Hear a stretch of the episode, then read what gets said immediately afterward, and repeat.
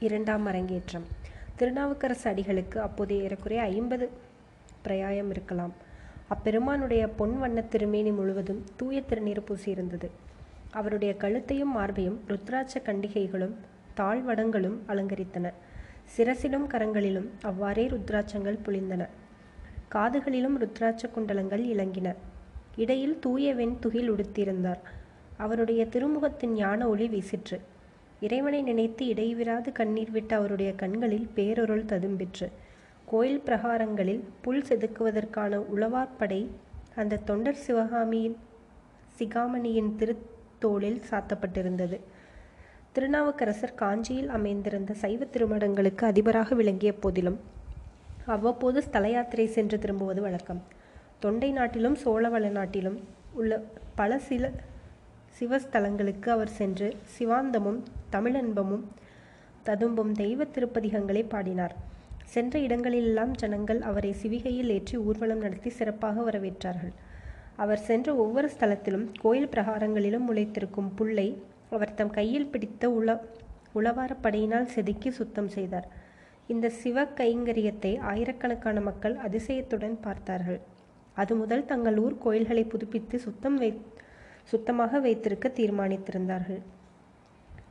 வாகீச பெருமானுடைய திருவாக்கினால் தத்தம் ஊரிலுள்ள கோயிலுக்கு மகிமை உண்டாக வேண்டும் என்று ஜனங்கள் விரும்பினார்கள்.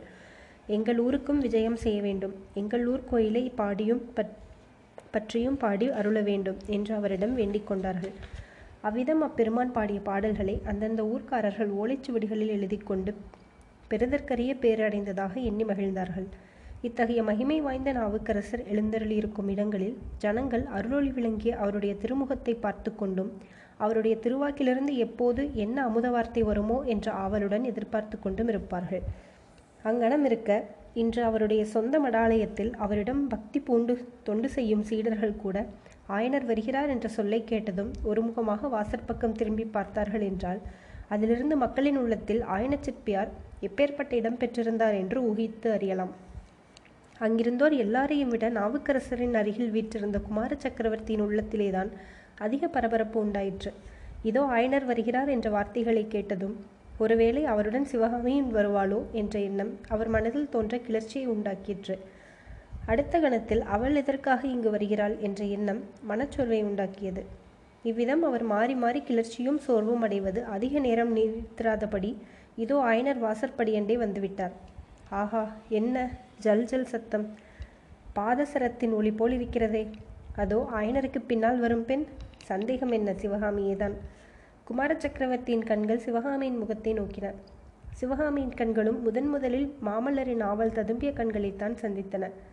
வாடியிருந்த சிவகாமியின் முகத்தில் ஒரு கணம் புது மலர்ச்சி காணப்பட்டது. ஆனால் ஒரு கண நேரம்தான். அடுத்த கணத்தில் அந்த செந்தாமரை முகத்தில் எள்ளும் கொள்ளும் வெடித்தன. தலை குனிந்து பூமியை நோக்கிய வண்ணம் சிவகாமி தன் தந்தையை பின்தொடர்ந்து அந்த மண்டபத்திற்குள்ளே நுழைந்தாள். நயன பாஷையில் நடைபெற்ற மேற்படி நாடகத்தை வேறு யாரும் கவனியாத வண்ணம் மண்டபத்திற்குள் அப்போது பெரும் கலகலப்பு ஏற்பட்டிருந்தது. பணிவுக்கு பெயர் போன நாவுக்கரச பெருமான் ஆயனர் மண்டபத்திற்குள்ளே நுழைந்ததும் தானும் ஆசனத்தை விட்டு எழுந்து நாலு அடி நடந்து எதிர்கொண்டு வரவேணும் சிற்ப சக்கரவர்த்தியே வரவேணும் என்று உபசரித்து அழைத்தார். ஆயனர் இதை கண்டதும் விரைந்து முன்னால் சென்று அபச்சாரம் அபச்சாரம் என்று கூறிக்கொண்டே திருநாவுக்கரசரின் திருப்பாதங்களில் சாஷ்டாங்கமாக விழுந்து வணங்கினார். நாவுக்கரசர் ஆசனத்தை விட்டு எழுந்தபோது அவருடன் எழுந்த சீடர்கள் நாவுக்கரசரும் ஆயனரும் அமர் அமர்ந்த பிறகு தத்தங்களும் தாங்களும் தத்தமிடத்தில் அமர்ந்தார்கள். எல்லோரும் உட்கார்ந்த பிறகும் சிவகாமி மட்டும் ஆயனருக்கு பின்னால் தலை குனிந்த வண்ணம் நின்று கொண்டிருந்தாள். அப்போதுதான் அவளை பார்த்த நாவுக்கரசர் ஆகா இந்த பெண் யார்? ஆயனரே தங்கள் குமாரி சிவகாமியா? என்று கேட்க ஆயனர் ஆமடிகளே தங்களை தரிசிக்கப் போகிறேன் என்று சொன்னபோது சிவகாமி நானும் வருகிறேன் என்றாள். அழைத்து கொண்டு வந்தேன் என்றார். மிக்க சந்தோஷம். உங்கள் குமாரியை பார்க்க வேண்டும் என்று நானும் மிக்க அவளாயிருந்தேன் நடனக்கலையிலே அவள் அடைந்திருக்கும் அபூர்வ தேர்ச்சியை பற்றி கேள்விப்பட்டேன். சமீபத்தில் அரங்கேற்றம் நடந்ததாமே நான் தான் அச்சமயம் இல்லாமல் போய்விட்டேன் என்று நாவுக்கரசர் கூறினார். எனக்கும் அது மிக வருத்தமாய் இருந்தது சுவாமி. அன்று சிவகாமியின் நடனத்தை பார்த்துவிட்டு ருத்ராச்சாரியார் பிரமித்து போய்விட்டார். சிற்பம் சித்திரம் சங்கீதம் ஆகிய கலைகளுக்கெல்லாம் நடனக்கலைதான் ஆதாரம் என்பதை அன்றைக்குத்தான் அவர் ஒத்துக்கொண்டார். சிவகாமி நடன நடனத்தை பார்த்த பிறகு சங்கீதக் கலையில் நான் கற்க வேண்டியது இன்னும் எவ்வளவோ இருக்கிறது என்பதை அறிந்தேன் என்று சபை நடுவில் வாய்விட்டு சொன்னார். இவ்விதம் ஆயனர் கூறிய போது அவருடைய குரலிலும் முகத்திலும் பெருமிதம் கொளி கொந்தளித்தது. அப்போது வாகீசர் ஆயனரே சிருஷ்டி ஸ்திதி சம்ஹாரம் ஆகிய தெய்வ கலைகளுக்கு ஆதாரமும் நடனம்தான். அண்ட பகிரங்களையெல்லாம் படைத்து காத்து அளிக்கும் பெருமான் தில்லை சிற்றம்பலத்தில் ஆனந்த நடனம் பயில்கிறார் அல்லவா? என்று திருவாய் மலர்ந்தார். இதுவரை மௌனமாயிருந்த குமார சக்கரவர்த்தி சுவாமி நடராஜ பெருமானின் ஆனந்த நடனத்தை பற்றி தங்களுடைய பாடல் ஒன்றுக்கு அன்று ஆயனர் மகள் அபிநயம் பிடித்தாள் தாங்கள் அதை அவசியம் பார்க்க வேண்டும் என்றார். ஆம் சிவாமி தங்களுடைய மூன்று திருப்பாடல்களுக்கு சிவகாமி அபிநயம் பிடிப்பதாயிருந்தது. ஆனால் ஒரு பாடலுக்குத்தான் அபிநயம் பிடிக்க முடிந்தது. அரங்கேற்றம் நடுவில் நின்ற செய்தி கேள்விப்பட்டிருப்பீர்களே என்று ஆயனர் கூறிய போது அதனால் ஏற்பட்ட வருத்தம் இன்னும் அவருக்கு தீரவில்லை என்று தோன்றியது. கேள்விப்பட்டேன் ஆயனரே யுத்தத்தினால் சிவகாமியின் அரங்கேற்றம் மட்டும்தானா தடைப்பட்டது? இன்னும் எத்தனையோ காரியங்கள் தடைப்படும் போல் இருக்கிறது உம்மை நான் அழைத்த காரியமும் கூட அப்படித்தான் என்று வாகீச பெருமான் கூறினார். சுவாமி என்ன காரியமாக என்னை வரச் சொல்லி பணிந்தீர்கள்? என்று ஆயனர் கேட்டார். நமது திருமண திருமணத்தை அந்த ஏகாம்பரர் சந்ததி சந்நிதியிலிருந்து திருமேற்றலுக்கு கொண்டு போக வேண்டும் என்று விரும்பினேன். இந்த இடம் நகரின் மத்தியில் இருப்பதால் கல்வி பயிலும் மாணாக்கர்களுக்கு உகந்ததா இல்லை. ஆனால் திருமேற்றலியில் அமைதி குடிக்கொண்டிருக்கிறது கோயிலை சுற்றியுள்ள நந்தவனத்தில் மல்லிகை மலர்களும் கொன்றை மலர்களும் பூத்து குலுங்குகின்றன. சந்தது சந்தடி கூச்சல் ஒன்றும் கிடையாது. இறைவனை துதிப்பதற்கும் தமிழ் பயில்வதற்கும் திருமேற்றலி தக்க இடம். பெருமானே திருமேற்றலி இறைவன் மீது பாடல் ஏதாவது பாடப்பெற்றதா என்று ஆயனர் கேட்க நாவுக்கரசர் தமது சீடர்களை பார்த்தார்.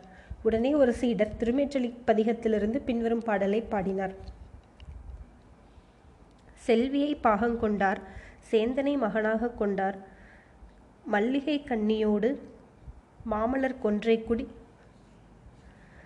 கல்வி கரையில்லாத காஞ்சிமாநகர்தான் உள்ளார் எல்லியல் விளங்க நின்றார் இளங்குமேற்றலியனாரே மேற்கண்ட பாடலை சீடர் இனிய குரலில் உருக்கமாய் பாடி வந்தபோது நாவுக்கரசர் பெருமானின் கண்களில் நீர் ததும்பி நின்றது.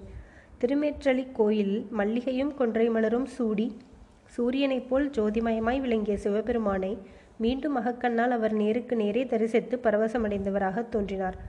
அந்த காட்சியை அங்கிருந்த மற்றவர்களுக்கு மற்றவர்களும் பார்த்து பரவசமடைந்திருந்தார்கள்.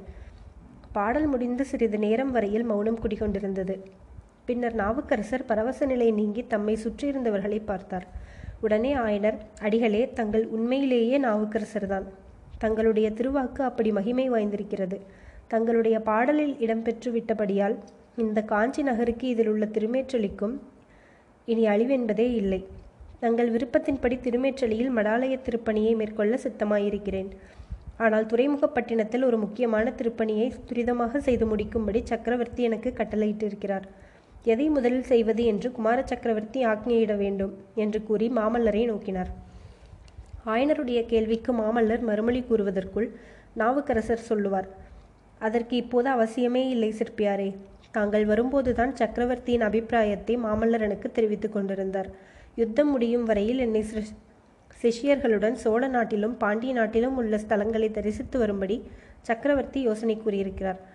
எனக்கும் வெகு காலமாக அந்த ஆசை உண்டு.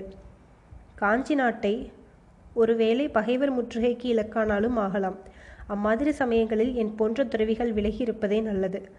இவ்விதம் நாவுக்கரசர் கூறியதை கேட்ட நரசிம்மவர்மர் அடிகளே தாங்கள் இப்போது கூறிய அபிப்பிராயம் போற்றத்தக்கது.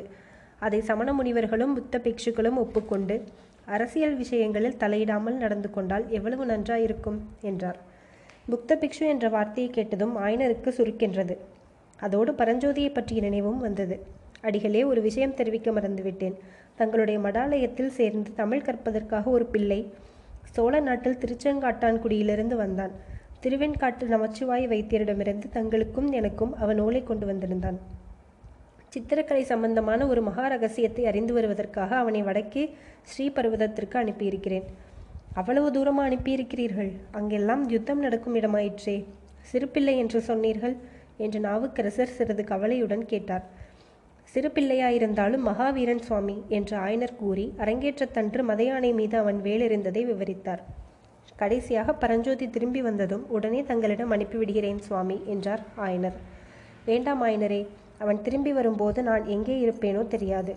எப்போது அவன் உங்கள் தொண்டில் ஈடுபட்டானோ உங்களுடைய சீடனாகவே இருக்கட்டும். சிற்பக்கலை பயிலும் பேறு லேசில் கிடைக்கக்கூடியதா? என்றும் அழிவிலாத ஈசனுக்கும் என்றும் அழிவிலாத கற்கோயில்களை அமைக்கும் கலையை காட்டிலும் சிறந்த கலை உலகில் வேறு என்ன? ஆயனர் இப்போது குறுக்கிட்டு அடிகளே சிற்பக்கலையை காட்டிலும் சிறந்த கலை வேறொன்று இருக்கிறது. எங்களுடைய கற்கோயில்கள் சிதைந்து உருத்தறியாமல் அழிந்து போகலாம். ஆனால் தங்களுடைய கவிதை கோயில்களுக்கு ஒரு நாளும் அழிவில்லை. கற்பகோடி காலம் அவை நிலை பெற்றிருக்கும் என்றார். அப்போது குமார சக்கரவர்த்தி சற்று முன்னால் பேசி முடிவு செய்ததை இரண்டு பேரும் மறந்துவிட்டீர்களே. எல்லா கலைகளுக்கும் ஆதாரம் நடனக்கலை அல்லவா? என்று சொல்லவே அங்கிருந்த எல்லோரும் முகத்திலும் புன்னகை பூத்தது. ஆனால் சிவகாமி மட்டும் குனிந்த தலை நிமிராமல் இருந்தாள். நாவுக்கரசர் நல்லது குமார சக்கரவர்த்தி. நாங்கள் மறந்துதான் போய்விட்டோம். எல்லா கலைகளுக்கும் ஆதாரம் நடனக்கலைதான். தில்லையம்பலத்தில் ஆடும் பெருமாள் முன்னால் நிற்கும்போது உள்ளமானது பொங்கி கவிதை வெள்ளமாய் வருவது போல் மற்ற மூர்த்தங்களுக்கும் முன்னால் நிற்கும்போது வருவதில்லை என்று கூறிவிட்டு ஆயனரை பார்த்து சிற்பியாரே தங்கள் புதல்வியின் நடனத்தை நான் பார்க்க வேண்டாமா? தென்னாட்டு யாத்திரை சென்றால் திரும்பி எப்போது வருவேனோ தெரியாது.